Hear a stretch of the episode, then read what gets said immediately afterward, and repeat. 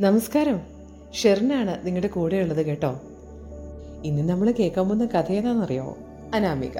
Shri K K മേനോന്റെ ഇന്ദ്രനീലം എന്ന പുസ്തകത്തിലെ ഒരു കഥ. സാഹിത്യവും സംഗീതവും ജീവിതത്തിന്റെ തന്നെ ഭാഗമാക്കി നിരവധി ലേഖനങ്ങളും ചെറുകഥകളും ഒക്കെ പ്രസിദ്ധീകരിച്ചുകൊണ്ടിരിക്കുന്ന ശ്രീ കെ കെ മേനോന്റെ ആദ്യ കൃതിയാണ് ഞാൻ ഈ പറഞ്ഞ ഇന്ദ്രനീലം. ഇതിൽ ആകെ പതിനഞ്ച് കഥകളിൽ ഇദ്ദേഹം ആദ്യം എഴുതിയ കഥ. അതാണ് ഈ അനാമിക. എന്നാ പിന്നെ കഥയിലോട്ട് പോയാലോ? അനാമിക. ശീർഷകം വായിക്കുമ്പോൾ സംശയം തോന്നേണ്ട. അനാമിക എന്റെ കാമുകിയോ ഭാര്യയോ അല്ല. എന്റെ കഥയിലെ നായിക. എന്റെ ചിന്തകളിലും ഭാവനകളിലും സ്വപ്നങ്ങളിലും എന്റെ കൂടെ സഞ്ചരിക്കുന്നവൾ. എന്റെ സഹയാത്രിക. എന്റെ സൃഷ്ടിയാണ് അവൾ. അനാമിക എന്റേതു മാത്രമാണ്. അവളുടെ സൗന്ദര്യവും ആ ചിരിയും ആരെയും ആകർഷിക്കുന്ന പെരുമാറ്റവും നടന്നകലുന്ന മതാലസമായ രൂപഭംഗിയും ആരെയും തന്നിലേക്ക് ആകർഷിക്കാൻ തക്കം മൂർച്ചയുള്ള കാമാസ്ത്രങ്ങളാണ് അവയെല്ലാം എന്ന് അവൾക്ക് അറിയാമായിരുന്നു. അതിന്റെ കുറച്ചൊക്കെ അഹങ്കാരം ഇല്ലേ അവൾക്ക്?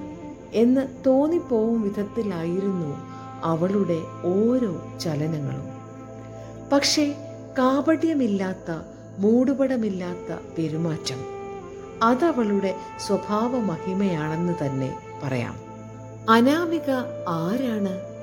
ഉത്തരേന്ത്യയിൽ ജനിച്ചു വളർന്ന് കൃത്യമായി പറഞ്ഞാൽ ഗ്വാളിയോറിൽ അവിടുത്തെ സംസ്കാരവുമായി ഇഴുകിച്ചേർന്ന് വസ്ത്രധാരണത്തിൽ പോലും അവിടുത്തെ രീതികൾ മാത്രം പിന്തുടരുന്ന അവളുടെ മുഖത്ത് പ്രകടമാകുന്ന നേരിയ വിഷാദഭാവവും ആരെയോ തിരയുന്ന ആ നോട്ടങ്ങളും അവൾ എന്തൊക്കെയോ മറച്ചു വയ്ക്കുന്നുണ്ട് എന്ന് തോന്നിപ്പിക്കും. അനാമികയ്ക്ക് ഉത്തരേന്ത്യൻ സംഗീതത്തോട് ഗസൽ ഖയാൽ തുടങ്ങി വൈവിധ്യത പുലർത്തുന്ന സംഗീത ശാഖകളോട് അഗാധമായ പ്രതിപത്തിയും പാണ്ഡിത്യവും ഉണ്ട്. കാമുകൻ സിദ്ധാർത്ഥ് ഒരു നല്ല കവിയും ചിത്രകാരനുമാണ്.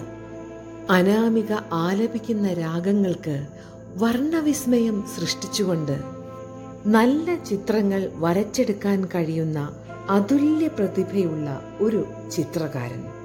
അവനു മാത്രം കഴിയുന്ന അമൂല്യ സൃഷ്ടികൾ. കൂടെ ജീവിച്ചു തീർക്കാനുള്ള അടങ്ങാത്ത മോഹം മനസ്സിൽ ബാക്കി വെച്ച് വിവാഹത്തിന് മുൻപ് തന്നെ ഒരു കാർ അപകടത്തിൽപ്പെട്ട് ദാരുണമായി സിദ്ധാർത്ഥ് കൊല്ലപ്പെടുന്നു. ആസ്വദിച്ച് തീരുന്നതിന് മുൻപ് വിധിയുടെ ക്രൂരഹസ്തങ്ങൾ തട്ടിയെടുത്ത ജീവൻ. എല്ലാം മറന്ന് ആലപിച്ചുകൊണ്ടിരിക്കുന്ന മാൽക്കോൺസ് രാഗം പാടി തീരുന്നതിന് മുൻപ് പെട്ടെന്ന് നിർത്തേണ്ടി വന്ന അവസ്ഥ. വേദന പുറത്തു കാണിക്കാതെ എല്ലാം ഉള്ളിലൊതുക്കി മണിക്കൂറുകളോളം തനിച്ച് മുറിയിൽ സിദ്ധാർത്ഥിന്റെ ഓർമ്മകളിൽ എല്ലാം മറന്ന് ജനാലയിലൂടെ ദൂരെ നോക്കി അവൻ ഇനിയും തന്നെ കാണാൻ തിരിച്ചു വരുമോ എന്നോർത്ത് അവൾ ഇരിക്കാറുണ്ട്. അച്ഛന്റെ നിർബന്ധത്തിന് വഴങ്ങി കേശവദാസുമായുള്ള വിവാഹം നടക്കുന്നു. വയസ്സുകൊണ്ടും സ്വഭാവം കൊണ്ടും വലിയ അന്തരം ഉണ്ടായിരുന്നെങ്കിൽ കൂടി. വിവാഹം കഴിഞ്ഞ് അധികം താമസിയാതെ അച്ഛന്റെ മരണം. താങ്ങും തണലുമായിരുന്ന അച്ഛന്റെ വിയോഗം അനാമികയ്ക്ക് താങ്ങാവുന്നതിലും ഉപരിയായിരുന്നു. ദാസിന്റെ കൂടെയുള്ള ജീവിതം തുടർന്നുകൊണ്ടിരിക്കുമ്പോൾ ദാസിന്റെ കൂടെ കൂടെയുള്ള യാത്രകൾ ബിസിനസ് യാത്രകൾ എന്ന് വിശേഷിപ്പിച്ചു.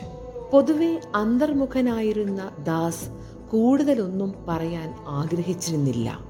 പക്ഷേ ആ യാത്രകളിൽ എന്തൊക്കെയോ നിഗൂഢതകളില്ലേ എന്ന് പലപ്പോഴും അനാമികയ്ക്ക് തോന്നിയിട്ടുണ്ട്.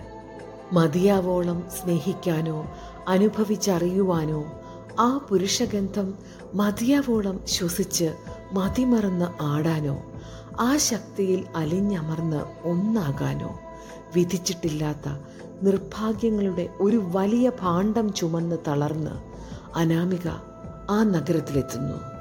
പുതിയ ജീവിതത്തിൽ ജയദേവ് എന്ന ചെറുപ്പക്കാരനെ പരിചയപ്പെടുന്നു. തന്നേക്കാൾ പ്രായം കുറഞ്ഞ വാതോരാതെ നർമ്മരസത്തോടുകൂടി സംസാരിക്കാൻ അസാധാരണമായ കഴിവുള്ള കളങ്കമില്ലാത്ത ഒരു പ്രത്യേക ചിരി സമ്മാനിക്കാറുള്ള ജയദേവിനെ അനാമികയ്ക്ക് ഇഷ്ടപ്പെട്ടു. അവനോട് ഒരു പ്രത്യേക ഇഷ്ടം തോന്നുന്നു അടുക്കുന്നു. ഒരു ശലഭത്തിന്റെ നിഷ്കളങ്കതയോടെ നിർവചിക്കാൻ പറ്റാത്ത ഒരു സ്നേഹം. അവനെ കൂടെ കൂടെ കാണാനുള്ള ഒരു മോഹം. അവനിങ്ങോട്ടും അതേമാതിരി ഒരു പക്ഷേ അനാമികയ്ക്ക് തന്നോടുള്ള ഇഷ്ടത്തെക്കാൾ ഏറെയാണ് ജയദേവന് അവളോടുള്ള ആരാധനയും സ്നേഹവും. ചില ഇഷ്ടങ്ങൾ ബന്ധങ്ങൾ അനിർവചനീയമാണ്. അനാമികയുടെ ജീവിതത്തിൽ ഒരു പുതിയ അധ്യായം ആ നഗരത്തിൽ തുടങ്ങുന്നു.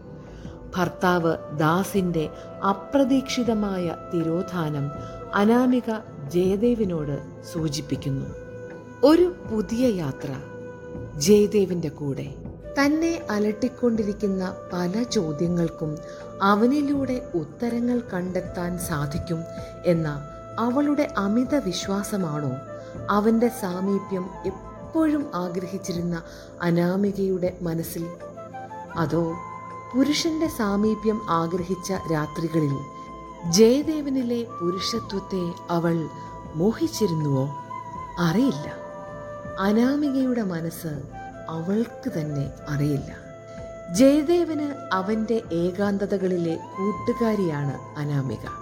സ്വന്തം ജീവിതത്തിൽ പ്രതീക്ഷിക്കാത്ത പല ചലനങ്ങളും നേട്ടങ്ങളും കൈവരിക്കാൻ തന്നെ സഹായിച്ച തന്നോടൊപ്പം നിന്ന അനാമിക. തന്റെ ജീവിതം അവൾക്ക് കടപ്പെട്ടതല്ലേ എന്നവൻ സ്വയം ചോദിക്കാറുണ്ട്. അതീന്ദ്രിയ ജ്ഞാനം അല്ലെങ്കിൽ ക്ലേവോയൻസ് എന്ന വളരെ അപൂർവവും എന്നാൽ ഏറെ പ്രത്യേകതയുമുള്ള ഒരു കഴിവ് അല്ലെങ്കിൽ സിദ്ധിയുള്ള ഒരു വ്യക്തിയാണ് അനാമിക. ജയദേവിന്റെ കാര്യത്തിൽ അനാമിക പറയുന്ന കാര്യങ്ങളെല്ലാം ഓരോന്നായി സംഭവിക്കുന്നു. അവന്റെ കുടുംബത്തിൽ സംഭവിക്കുന്ന കാര്യങ്ങളും അനാമിക തന്റെ പ്രത്യേക സിദ്ധി കൊണ്ട് പ്രവചിക്കുന്നു. അനാമിക തന്റെ ജീവിതത്തിൽ നടന്ന കാര്യങ്ങളെല്ലാം ജയദേവിനോട് തുറന്നു പറയുന്നു. ഭർത്താവ് കേശവദാസിന്റെ തിരോധാനത്തെക്കുറിച്ച് അന്വേഷിക്കാൻ ആ നഗരത്തിൽ എത്തിച്ചേർന്ന അനാമികയ്ക്ക് ജയദേവനിൽ നിന്ന് വളരെ വിലപ്പെട്ട ചില വിവരങ്ങളും തെളിവുകളും ലഭിക്കുന്നു. സ്വന്തം സഹോദരിയുടെ കാമുകൻ അഭിനവിന്റെ കൊലപാതകത്തിൽ സാഹചര്യ തെളിവുകളുടെ അടിസ്ഥാനത്തിൽ ജയദേവ് അറസ്റ്റ് ചെയ്യപ്പെടുന്നു. കുടുംബാംഗങ്ങളും സുഹൃത്തുക്കളും സമൂഹവും ഒരേപോലെ സംശയത്തിന്റെ മുൾമുനയിൽ നിർത്തി എത്ര ശ്രമിച്ചിട്ടും നിരപരാധിത്വം തെളിയിക്കുവാനാകാതെ ജയദേവ് കഷ്ടപ്പെടുമ്പോൾ ജാമ്യത്തിൽ ജയിലിൽ നിന്നും ഇറക്കി. കുറ്റാന്വേഷണത്തിലും തുടർന്നുള്ള വിചാരണ നടപടികളിലും കൂടെ നിൽക്കുവാൻ അനാമിക തീരുമാനിക്കുന്നു. വളരെ അപ്രതീക്ഷിതവും എന്നാൽ പോലീസ് ഡിപ്പാർട്ട്മെന്റിന് പ്രയോജനകരവുമായ ചില പ്രധാനപ്പെട്ട വിവരങ്ങളും തെളിവുകളും അനാമിക നൽകിയതിന്റെ അടിസ്ഥാനത്തിൽ ശരിയായ കുറ്റവാളിയെ കണ്ടുപിടിക്കുന്നു. കൊല്ലപ്പെട്ട അഭിനവിന്റെ ബിസിനസ് പാർട്ട്ണറായ ഫിലിപ്പോസ് ആണ് അവനെ കൊല്ലുന്നത്. ബധിരയും മൂകയുമായ സ്വന്തം മകളെ അഭിനവ് ക്രൂരമായി ബലാത്സംഗം ചെയ്തു എന്നറിഞ്ഞ ദുഃഖത്തിലും അടക്കാനാവാത്ത കോപത്തിലും സ്വന്തം അനിയനെ പോലെ സ്നേഹിച്ച അഭിനവിനെ ഫിലിപ്പോസ് കൊല്ലുന്നു. കുറ്റവാളിയെ തുടർന്നുള്ള ചോദ്യം ചെയ്യലിലും വിലയേറിയ മറ്റു തെളിവുകളുടെ അടിസ്ഥാനത്തിലും കേശവദാസിന്റെ തിരോധാനത്തിൽ ഫിലിപ്പോസ് ഉത്തരവാദിയാണെന്ന് തെളിയുന്നു.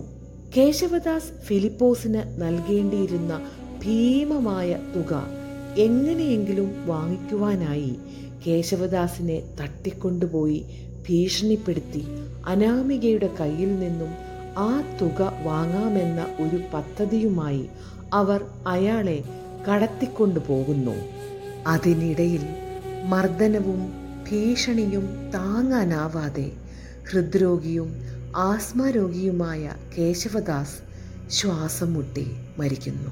പിടിക്കപ്പെടാതിരിക്കാൻ അവർ കേശവദാസിന്റെ മൃതദേഹം നശിപ്പിക്കുന്നു. ദുരന്തങ്ങൾ ഓരോന്നായി തന്നെ വേട്ടയാടിക്കൊണ്ടിരുന്നപ്പോൾ ഒരിറ്റ സ്നേഹത്തിനായി കാത്തുനിന്ന മനസ്സിലേക്ക് പേമാരി പെയ്തിറങ്ങുന്ന പോലെ സ്നേഹം കൊണ്ട് തന്നെ മൂടിപ്പൊതിഞ്ഞ ജയദേവ്.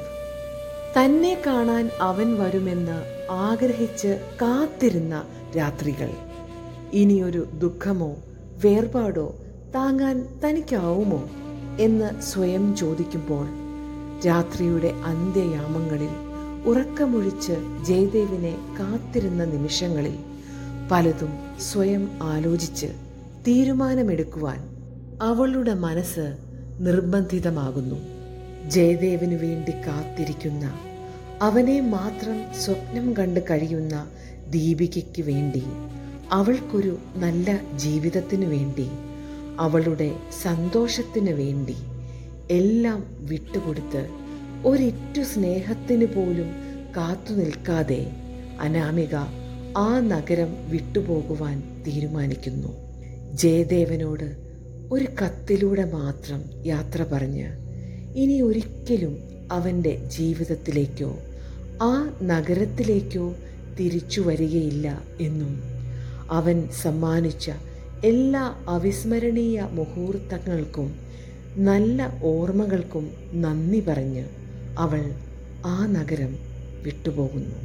അവളുടെ അനന്തമായ യാത്രയിൽ കൂട്ടിനായി അവൾ ജീവനേക്കാൾ ആരാധിക്കുന്ന ഇഷ്ടപ്പെടുന്ന സംഗീതവും തന്റെ ജീവിതത്തിൽ ഒരു വസന്തകാലത്തിന്റെ ആയിരം ചിറകുള്ള ഓർമ്മകൾ സമ്മാനിച്ച ജയദേവിനെക്കുറിച്ചുള്ള നല്ല സ്മരണകളും.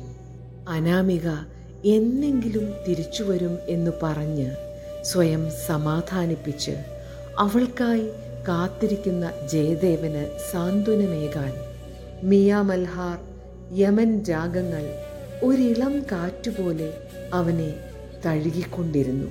അവനറിയാതെ അവന്റെ കണ്ണുകൾ നിറഞ്ഞു.